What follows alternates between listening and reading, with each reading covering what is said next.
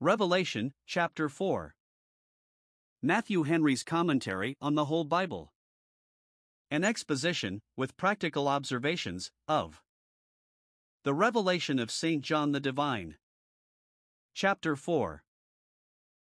In this chapter, the prophetical scene opens, and, as the epistolary part opened with a vision of Christ, chapter 1, so this part is introduced with a glorious appearance of the great God, whose throne is in heaven, compassed about with the heavenly host. This discovery was made to John, and in this chapter he 1. records the heavenly sight he saw, verses 1 to 7. And then 2. the heavenly sounds he heard, verses 8 to 11. Revelation 4 verses 1 to 8. We have here an account of a second vision with which the Apostle John was favored. After this, that is, not only after I had seen the vision of Christ walking in the midst of the golden candlesticks, but after I had taken his messages from his mouth, and written and sent them to the several churches, according to his command, after this I had another vision. Those who well improve the discoveries they have had of God already are prepared thereby for more, and may expect them. Observe 1. The preparation made for the apostles having this vision. 1. A door was opened in heaven. Hence we learn 1. Whatever is transacted on earth is first designed and settled in heaven, there is the model of all the works of God, all of them are therefore before his eye, and he lets the inhabitants of heaven see as much of them as is fit for them. 2. We can know nothing of future events, but what God is pleased to discover to us, they are within the veil, till God opens the door. But 3. So far as God reveals his designs to us, we may and ought to receive them, and not pretend to be wise above what is revealed. 2. To prepare John for the vision, a trumpet was sounded, and he was called up into heaven, to have a sight there of the things which were to be hereafter. He was called into the third heavens. 1. There is a way opened into the holiest of all, into which the sons of God may enter by faith and holy affections now, in their spirits when they die, and in their whole persons at the last day. 2. We must not intrude into the secret of God's presence, but stay till we are called up to it. 3 to prepare for this vision, the apostle was in the Spirit. He was in a rapture, as before, chapter 1, verse 10, whether in the body or out of the body we cannot tell, perhaps he himself could not, however, all bodily actions and sensations were for a time suspended, and his spirit was possessed with the spirit of prophecy, and wholly under a divine influence. The more we abstract ourselves from all corporeal things, the more fit we are for communion with God. The body is a veil, a cloud, and clogged to the mind in its transactions with God. We should, as it were, forget it when we go in before the Lord in duty, and be willing to drop it, that we may go up to Him in heaven. This was the apparatus to the vision. Now observe. 2. The vision itself. It begins with the strange sights that the apostle saw, and they were such as these. 1. He saw a throne set in heaven, the seat of honor, and authority, and judgment. Heaven is the throne of God, there he resides in glory, and thence he gives laws to the church and to the whole world, and all earthly thrones are under the jurisdiction of this throne that is set in heaven. 2. He saw a glorious one upon the throne.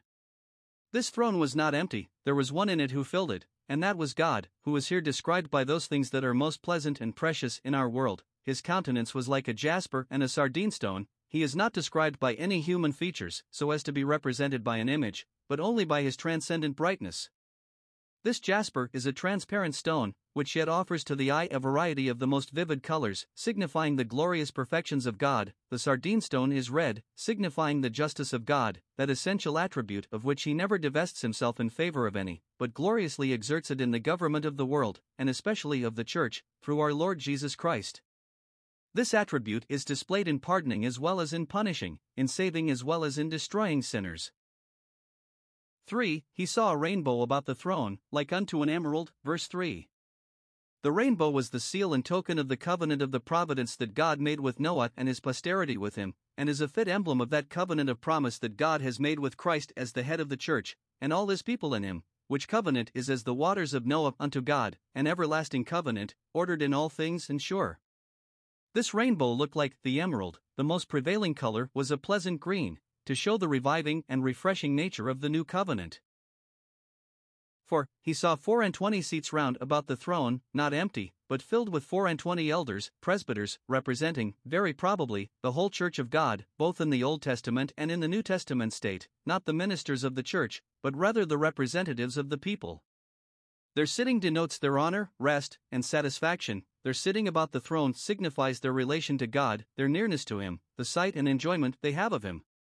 They are clothed in white raiment, the righteousness of the saints, both imputed and inherent, they had on their heads crowns of gold, signifying the honor and authority given them of God, and the glory they have with Him. All these may, in a lower sense, be applied to the gospel church on earth, in its worshipping assemblies, and, in the higher sense, to the church triumphant in heaven. 5. He perceived lightnings and voices proceeding out of the throne, that is, the awful declarations that God makes to his church of his sovereign will and pleasure. Thus he gave forth the law on Mount Sinai, and the gospel has not less glory and authority than the law, though it be of a more spiritual nature. 6. He saw seven lamps of fire burning before the throne, which are explained to be the seven spirits of God. Verse 5 The various gifts, graces, and operations of the Spirit of God in the churches of Christ, these are all dispensed according to the will and pleasure of Him who sits upon the throne. 7. He saw before the throne a sea of glass, like unto crystal. As in the temple there was a great vessel of brass filled with water, in which the priests were to wash when they went to minister before the Lord, and this was called a sea. So in the gospel church, the sea or laver for purification is the blood of the Lord Jesus Christ, who cleanses from all sin, even from sanctuary sins. In this, all those must be washed that are admitted into the gracious presence of God on earth or his glorious presence in heaven. 8 he saw four animals, living creatures, between the throne and the circle of elders, as seems most probable, standing between God and the people. These seem to signify the ministers of the gospel, not only because of this their situation nearer to God, and between him and the elders or representatives of the Christian people, and because fewer in number than the people, but as they are here described. 1. By their many eyes, denoting sagacity, vigilance, and circumspection. 2. By their lion like courage, their great labor and diligence, in which they resemble the ox, their prudence and discretion becoming men, and their sublime affections and speculations, by which they mount up with wings like eagles towards heaven. Verse 7 And these wings full of eyes within, to show that in all their meditations and ministrations they are to act with knowledge, and especially should be well acquainted with themselves and the state of their own souls, and see their own concern in the great doctrines and duties of religion, watching over their own souls as well as the souls of the people. 3. By their continual employment, and that is, praising God, and not ceasing to do so night and day. The elders sit and are ministered unto, these stand and minister, they rest not night nor day. This now leads to the other part of the representation. Revelation 4 verses 8 to 11. We have considered the sights that the apostles saw in heaven, now let us observe the songs that he heard, for there is in heaven not only that to be seen which will highly please a sanctified eye, but there is that to be heard which will greatly delight a sanctified ear. This is true concerning the Church of Christ here, which is a heaven upon earth, and it will be eminently so in the Church made perfect in the heaven of heavens. 1. He heard the song of the four living creatures, of the ministers of the Church, which refers to the prophet Isaiah's vision, chapter 6. And here, 1. They adore one God, and one only, the Lord God Almighty, unchangeable and everlasting. 2. They adore three holies in this one God, the Holy Father, the Holy Son, and the Holy Spirit, and these are one infinitely holy and eternal being, who sits upon the throne, and lives forever and ever. In this glory, the prophet saw Christ, and spoke of him. 2. He heard the adorations of the four and twenty elders, that is, of the Christian people represented by them, the ministers led, and the people followed, in the praises of God, verses 10 and 11. Here observe 1. The object of their worship, the same with that which the ministers adored, him that sat on the throne, the eternal ever living God. The true church of God has one and the same object of worship. Two different objects of worship, either coordinate or subordinate, would confound the worship and divide the worshippers. It is unlawful to join in divine worship with those who either mistake or multiply the object. There is but one God, and He alone, as God, is worshipped by the church on earth and in heaven. 2. The acts of adoration. 1. They fell down before him that sat on the throne, they discovered the most profound humility, reverence, and godly fear. 2. they cast their crowns before the throne, they gave God the glory of the holiness wherewith he had crowned their souls on earth and the honor and happiness with which he crowns them in heaven. They owe all their graces and all their glories to him, and acknowledge that his crown is infinitely more glorious than theirs, and that it is their glory to be glorifying God.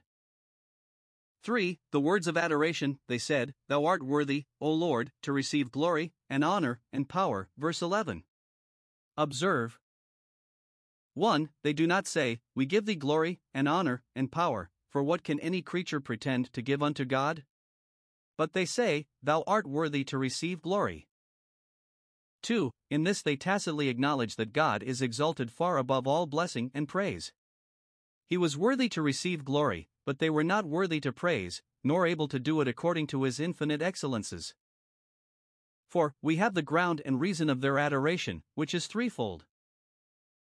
1. He is the creator of all things, the first cause, and none but the creator of all things should be adored. No made thing can be the object of religious worship.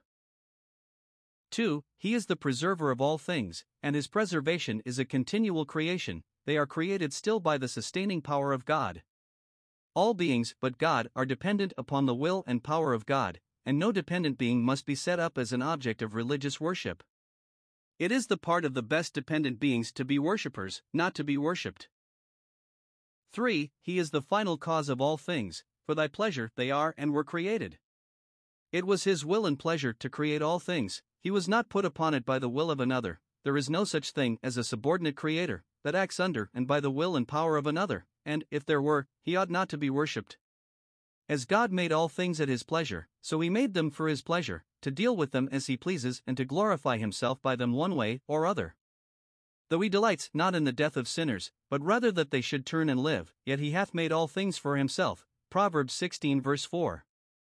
Now, if these be true and sufficient grounds for religious worship, as they are proper to God alone, Christ must needs be God, one with the Father in spirit, and be worshipped as such, for we find the same causality ascribed to him. Colossians 1 verses 16 and 17 All things were created by him and for him, and he is before all things, and by him all things consist.